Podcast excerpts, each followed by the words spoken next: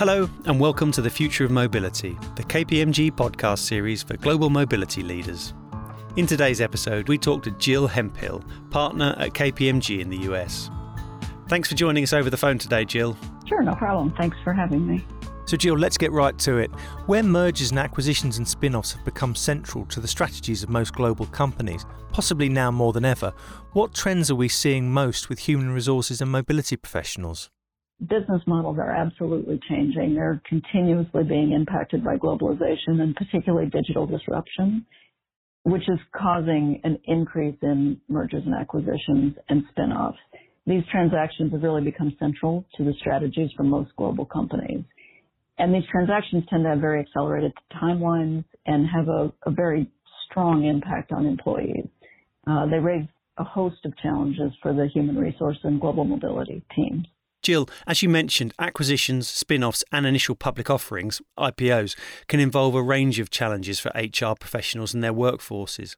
What would you say are some of the key issues, and how can they be addressed and, and navigated? Depending on the type of transaction, whether we're talking about an acquisition, a disposition, an IPO, or a spin off, you'll raise a slightly different set of HR issues in each of those, but there are a number of common themes. It almost always involves changes to the business operating model.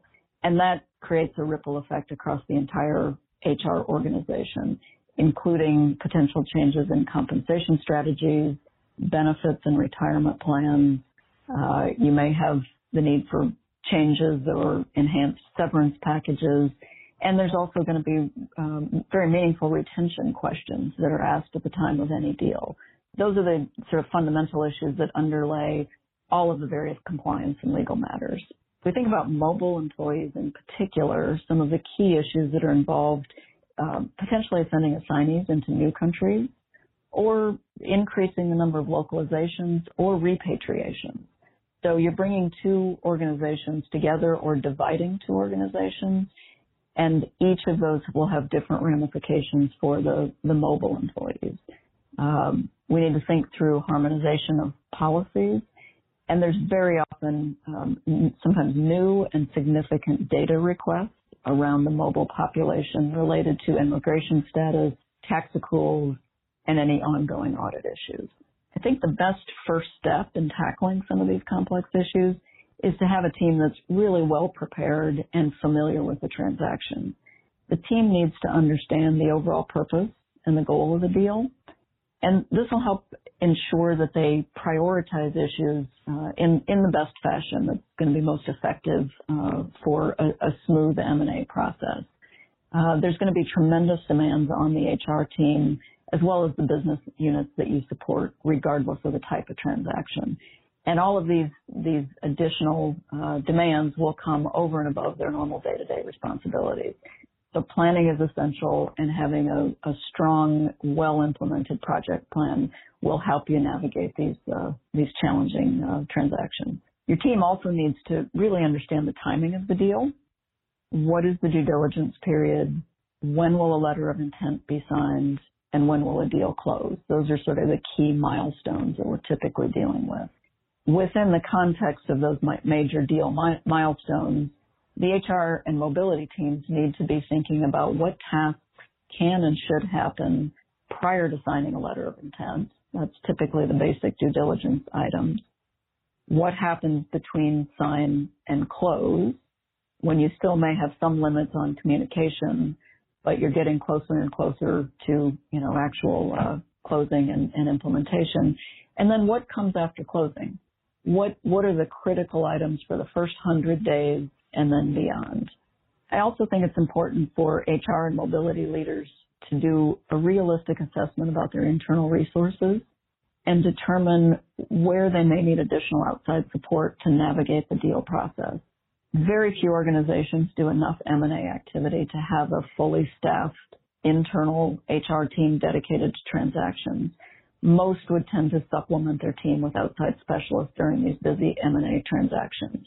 And so taking that inventory and sort of knowing where you'll need to plug some gaps and get some additional assistance uh, prior to getting into the heat of the deal, I think will help everyone uh, get get through this uh, these sometimes stressful times, but with uh, uh, get get through it very efficiently. So, Jill, you've mentioned a number of general HR issues that should be top of mind for HR leaders. Can we take a moment to drill down on some of the mobility specific issues? Uh, the, the way I think about this is for every item that's on the HR leader's agenda, whether it be equity compensation, severance and retention, retirement plans, benefits, employment contracts, each one of those, there's a subset of issues that should be thought about for the mobile population. So for example, the deal documents and the deal process will negotiate the overall impact on equity and incentive plans. The mobility leaders will need to then take that information and funnel that down to an, a mobile employee's experience where we may be sourcing uh, equity compensation.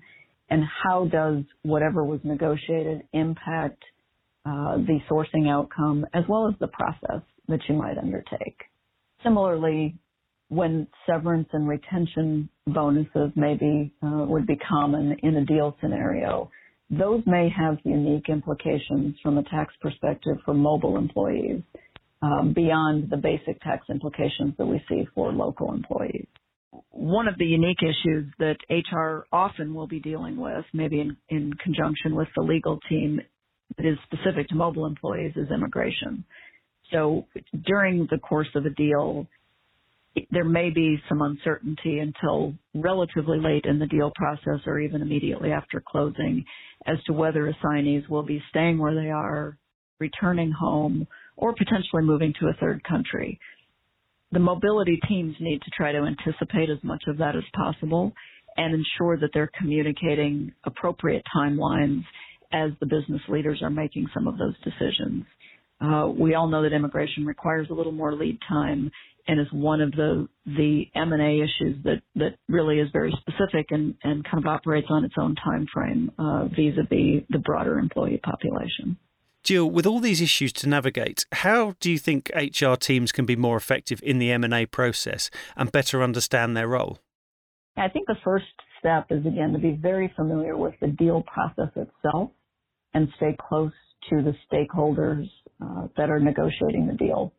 Uh, you'll likely have an internal deal team working closely with an outside law firm.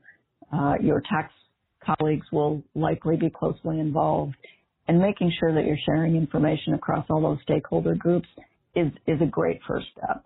The HR team needs to be ready to quickly engage at various points in the process you're likely to have an outline of the timeline, but the timelines do tend to change. And so again, it's important that the HR team be ready to mobilize quickly uh, as needed uh, based on the timing of the of the deal negotiations and uh, signing and closing process. The HR and mobility teams they they need to speak the language of the deal team. They need to understand those timing issues that I mentioned. And they also need to understand the type of employee related agreements that are being negotiated. I think one of the key examples in almost every deal these days is around equity or general incentive plans. Those items will always be fleshed out in the deal documents to say what's happening, um, you know, where there's conversion or, or cutoffs related to equity or other incentive plans. And it's important that the HR team be involved in those discussions, understand the negotiation process, weigh in because they will have great practical information about how these plans are administered and how the employees will perceive decisions that are being made during the negotiation process. The HR teams can also better understand their role in specific uh, transactions, I think, by asking themselves a few questions at the outset of the deal. What are the strategic and business rationale for doing this deal? Why is the, uh, the organization spinning off, say, a division or a business unit? Why are you acquiring a company? Closely related to that are what are the plans for management for the overall business? In a spinoff, you'll be setting up a new management team. In an acquisition, you'll be acquiring a management team.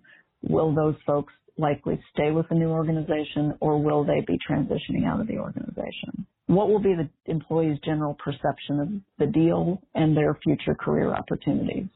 Those things will help you shape an effective communication strategy to make sure that you retain the right people and that you, again, minimize the stress on the overall organization. have to think through who's critical to the business, both from a short term and a long term perspective.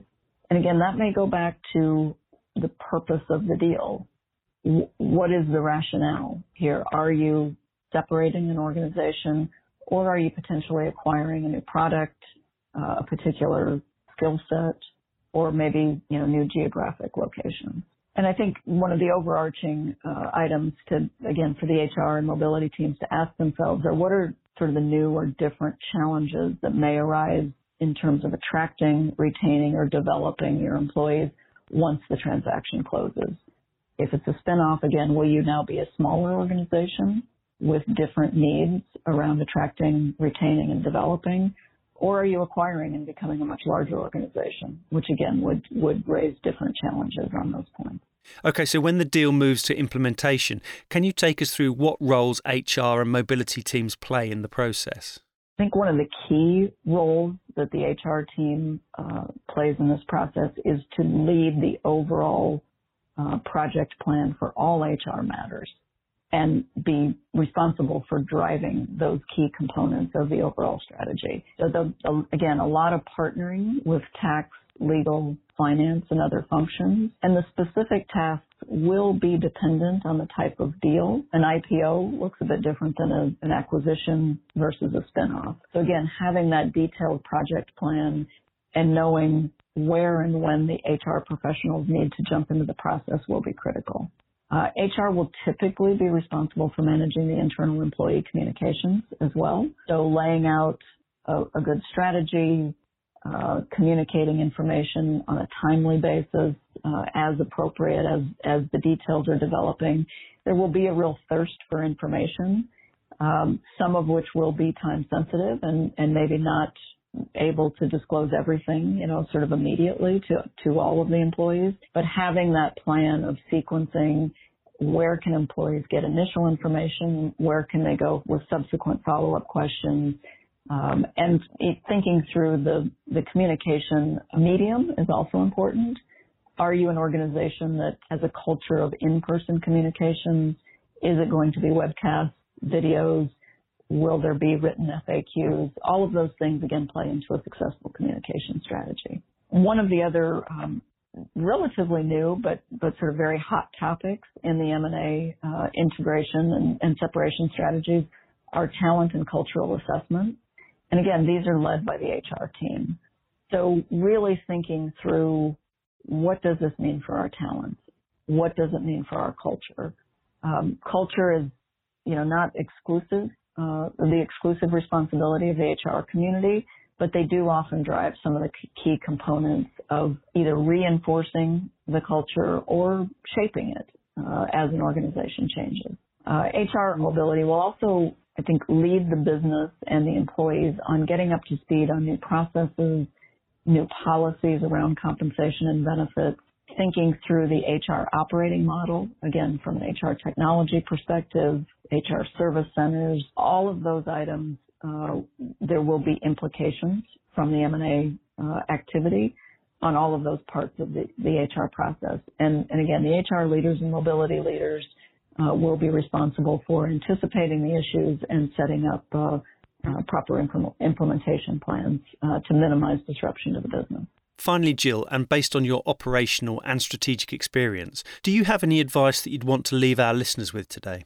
Well, I think there's a few things. Um, first, with growth and innovation at the core of so many corporate strategies these days, and top talent being a key success factor in the, the M&A transactions, HR and mobility teams can really play a central role in facilitating these deals and ensuring that they they succeed. Uh, the HR and mobility community should be involved early and throughout the deal process. And again, with their role being shaped depending on the type of transaction. So for example, preparing for an IPO, the HR team needs to be ready for higher scrutiny, heightened sensitivity to compliance, uh, and public disclosures of things like compensation information, officer comp. There's a host of HR related matters that will have much higher visibility in a post-IPO world as opposed to a pre-IPO world. In the case of a spinoff, uh, often the experience is around uh, the just general employee experience and making sure that employees are are comfortable in where they're landing vis-a-vis the original company versus the spin-off company. A key part of this is determining which employees will remain and which will move to the new company, and then tailoring the new compensation approaches, retention strategies where necessary, uh, and engaging those employees so that they understand their particular role with the new company. In acquisitions, uh, the focus is often again on re- on identifying the key retention needs and synergies for the integrated company. Sharing information with talent is always key. Um, so again, the communication strategy is an important part of this type of transaction, uh, similar to the spinoff.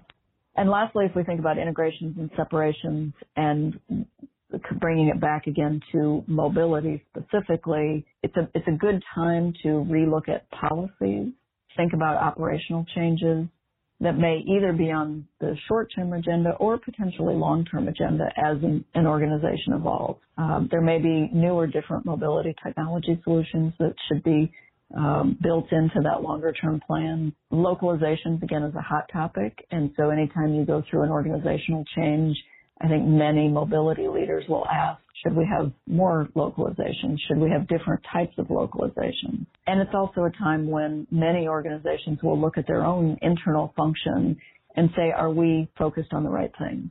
Should we be insourcing more activities? Should we be outsourcing more activities? Are we strategically aligned to our overall talent strategy, uh, again, within our subset of our mobile employees? Jill, that's great. Thanks. You've given our listeners a lot to think about. Yes, uh, thanks for uh, having me on the podcast today.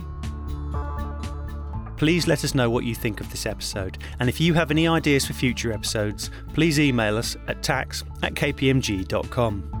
And remember, you can find our latest publications, articles, and other material that address the issues discussed in this ongoing podcast series at home.kpmg forward slash future of mobility. Thanks for listening.